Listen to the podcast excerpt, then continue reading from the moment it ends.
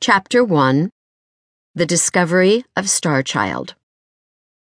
Extraterrestrials are living now on Earth.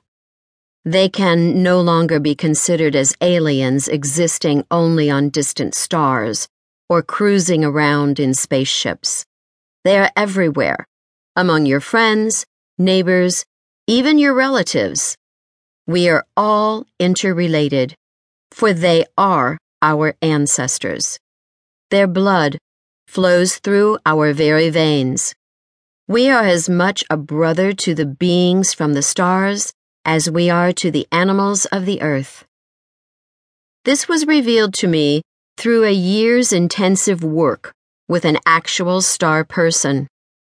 Our contact was made through hypnosis.